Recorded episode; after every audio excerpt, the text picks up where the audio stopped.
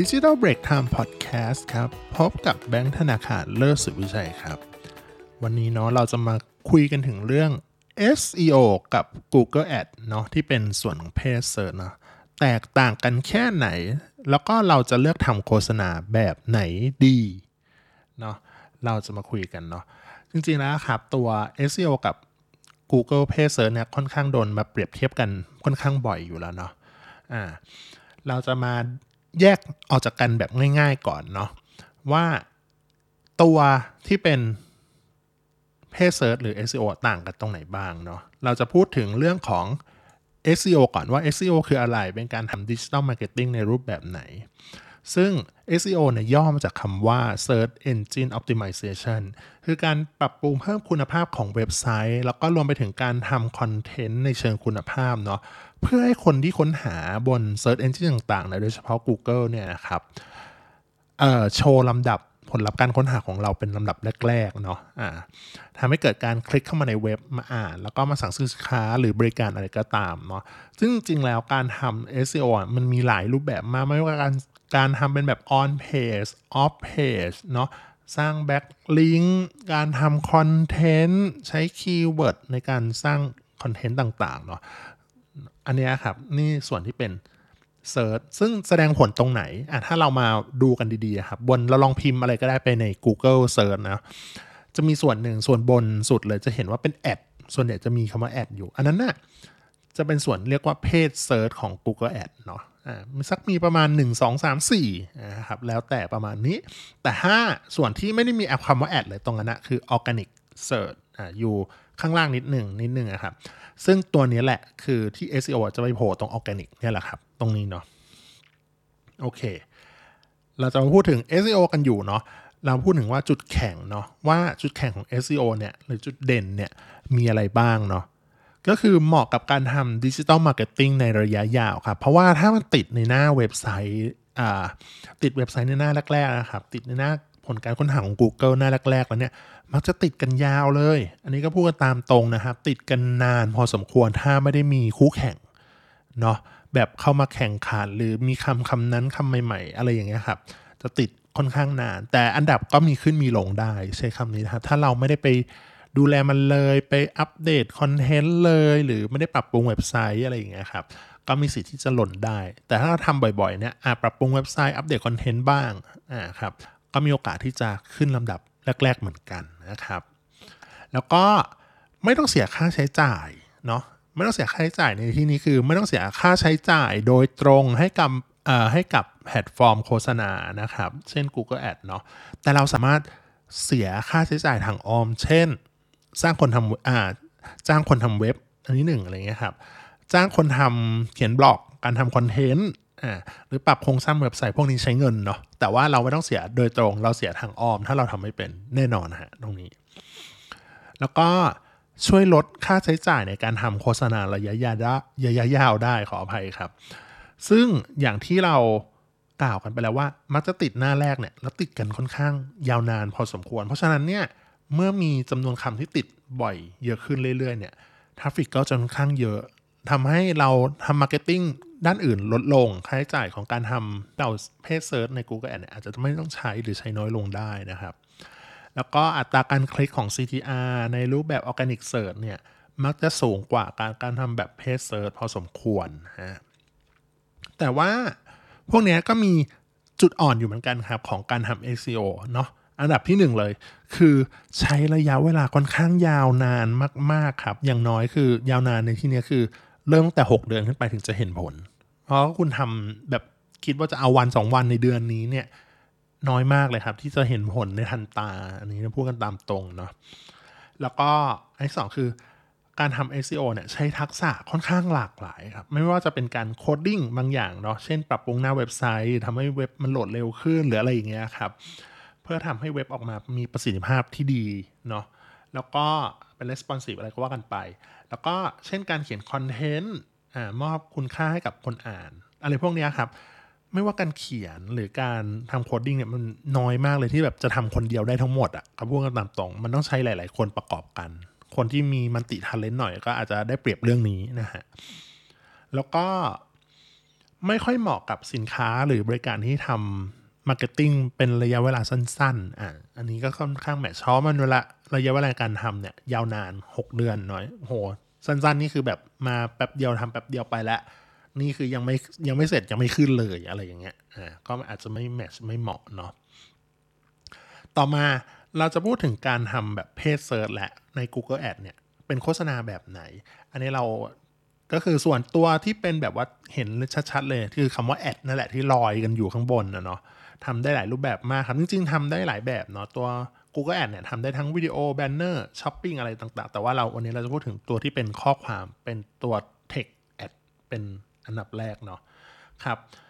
ก็คือมักจะโชว์ในผลลัพธ์ที่สูงกว่าของตัวที่เป็นออร์แกนิกนะครับแต่ว่าโอกาสที่จะหล่นไปอยู่ข้างล่างๆ ก็มีนะแต่ส่วนใหญ่จะโชว์ข้างบนๆก่อนถ้าเราออ t ติ i z e เป็นอะไรเงี้ยครับ ซึ่งข้อดีข้อเสียของการทำเพจเซิร์ชใน Google Ad เนี่ยก็มีครับ ซึ่งเอาข้อดีก่อน ข้อดีนะฮะ ก็คือเราสามารถใช้งานได้อย่างรวดเร็วทันใจ ก็พูดตามตรงเห็นผลกันเร็วมาก ไวมากเงี้ยฮะ เพราะว่า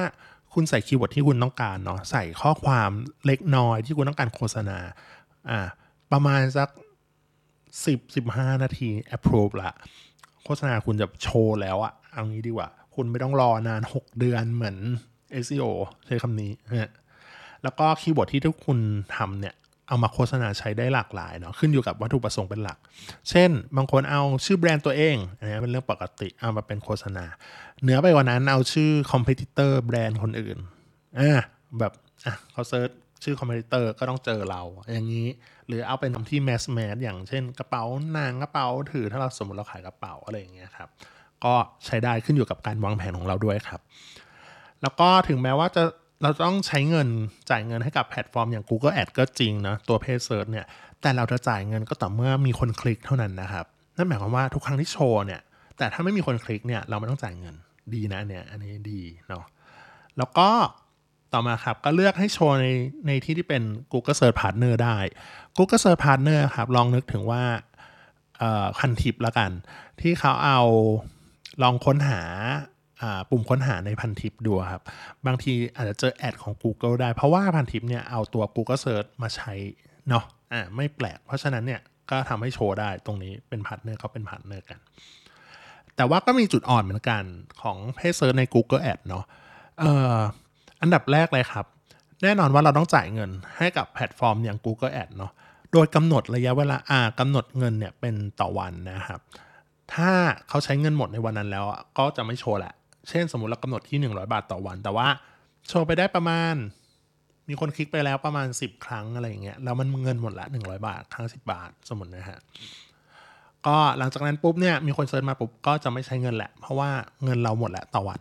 ฮะก็เขาอยากให้เราเติมเงินเข้าไป หรือว่าให้เราตัดบัตรเพิ่มเติมเพิ่มงบประมาณอะไรก็ว่ากันไปเนาะต่อมาคือลำดับโฆษณาของของโฆษณาครับ ของตัว paid search เนี่ยส่วนใหญ่อยู่ด้านบนนะหนึ่งบ้างสองบ้างสามบ้างสี่บ้างอะไรอย่างนี้ครับ จะอยู่กับ 3 ปัจจัย 4 ปัจจัยหลักๆ มีตัวโฆษณาตัวเทคที่เราเขียนเนี่ยครับ หน้า landing page แล้วก็ตัว keyword ที่เราซื้อต้องเกี่ยวข้องกัน และสุดท้ายก็คือจะเป็น bidding อ่าพูดง่ายคือถ้าใครที่ทำ bidding เก่ง optimize ได้หน้า landing page เกี่ยวข้องเทคเกี่ยวอะไรเงี้ยโอกาสที่จะขึ้นอันดับหนึ่งก็มีสูง แต่ว่าถ้าคนที่แบบ optimize ก็ไม่เป็นอะไรอย่างเงี้ยก็อาจจะยากหน่อยอะไรเงี้ยครับ แล้วก็แน่นอนว่าถ้าเราใช้ Google Ad ในส่วนของ paid search เนี่ยเราก็ต้องจ่ายค่าโฆษณาเนี่ยไปเรื่อยๆครับจนกว่าเราจะหยุดใช้อ่า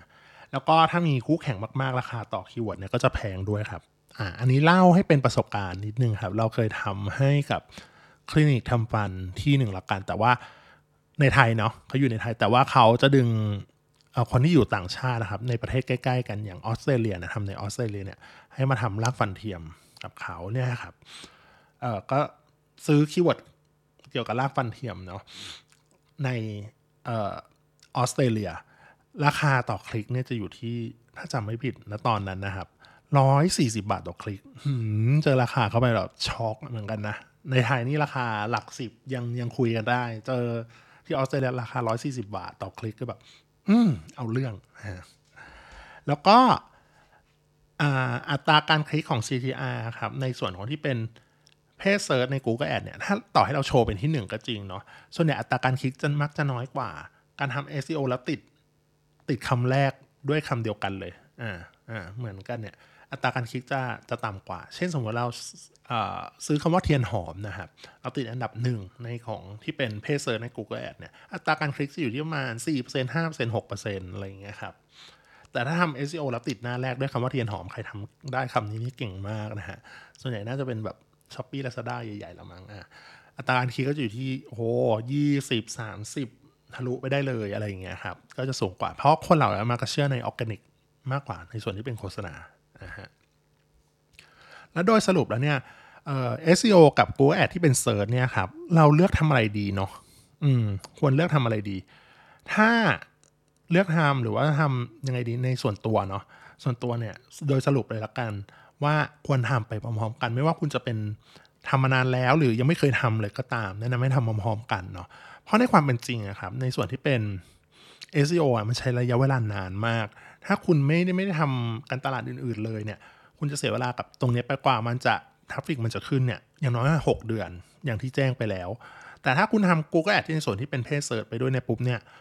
เฮ้ย มันอย่างน้อยก็มี traffic เข้ามาบ้างเนาะ ถ้าคุณมี budget ด้วยก็จะดีมาก ๆ ครับ ตรงนี้แนะนำให้ทำไปคู่กัน แต่ถ้าเกิน 6 เดือน 1 ปีไปแล้วเนี่ย พอออร์แกนิกอ่าเขาเรียกว่าอะไร SEO เนี่ยเริ่มสำแดงสำแดงผลละอืมว่า เฮ้ย คุณเข้าไปดูใน Google Analytics ใน GA หรือใน Google Search Console ปุ๊บเนี่ย traffic มันเยอะขึ้น เฮ้ย เราอาจจะพิจารณาไหมว่า เอออาจจะลดงบของส่วนที่เป็น Google Ad ที่เป็น search ลดลงอะอันนี้คุณก็ทำได้ เพราะอย่างที่บอกคือคุณก็ save cost เนาะแต่ถ้าคุณบอกว่าเฮ้ยก็ยังอยากทำอยู่แต่แบบว่าเออทำเป็นแคมเปญแบบเดือนที่ยอดขายดีๆ ได้ไหมอะก็อันนี้ก็ทำได้เนาะอ่าเอามาปรับใช้กันได้ครับ อันนี้ก็พูดกันตามตรงเลย แล้วก็อันนี้เราเราก็คุยของเว็บไซต์ของส่วนตัวให้ฟังอะเนาะ Digital Break Time เนี่ยคือเราทำ SEO อ่าในเรื่องเว็บไซต์ก็ถาม แต่ว่าเราเน้นที่เป็น content marketing เป็นหลักที่เป็น SEO คอนเทนต์เลยเนาะ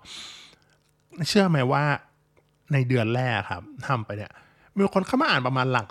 สิบเองมั้งหรือไม่ก็ถ้าจำไม่ผิดก็คือหลักร้อยต้นๆเองถือว่าน้อยมากน้อยมากคือในนั้นคือเดือนแรกเนาะแต่ปัจจุบันเนี่ยประมาณ 2 ปีมาละ2ปีปุ๊บเนี่ยก็เราก็ทำคอนเทนต์มาเรื่อยๆอ่า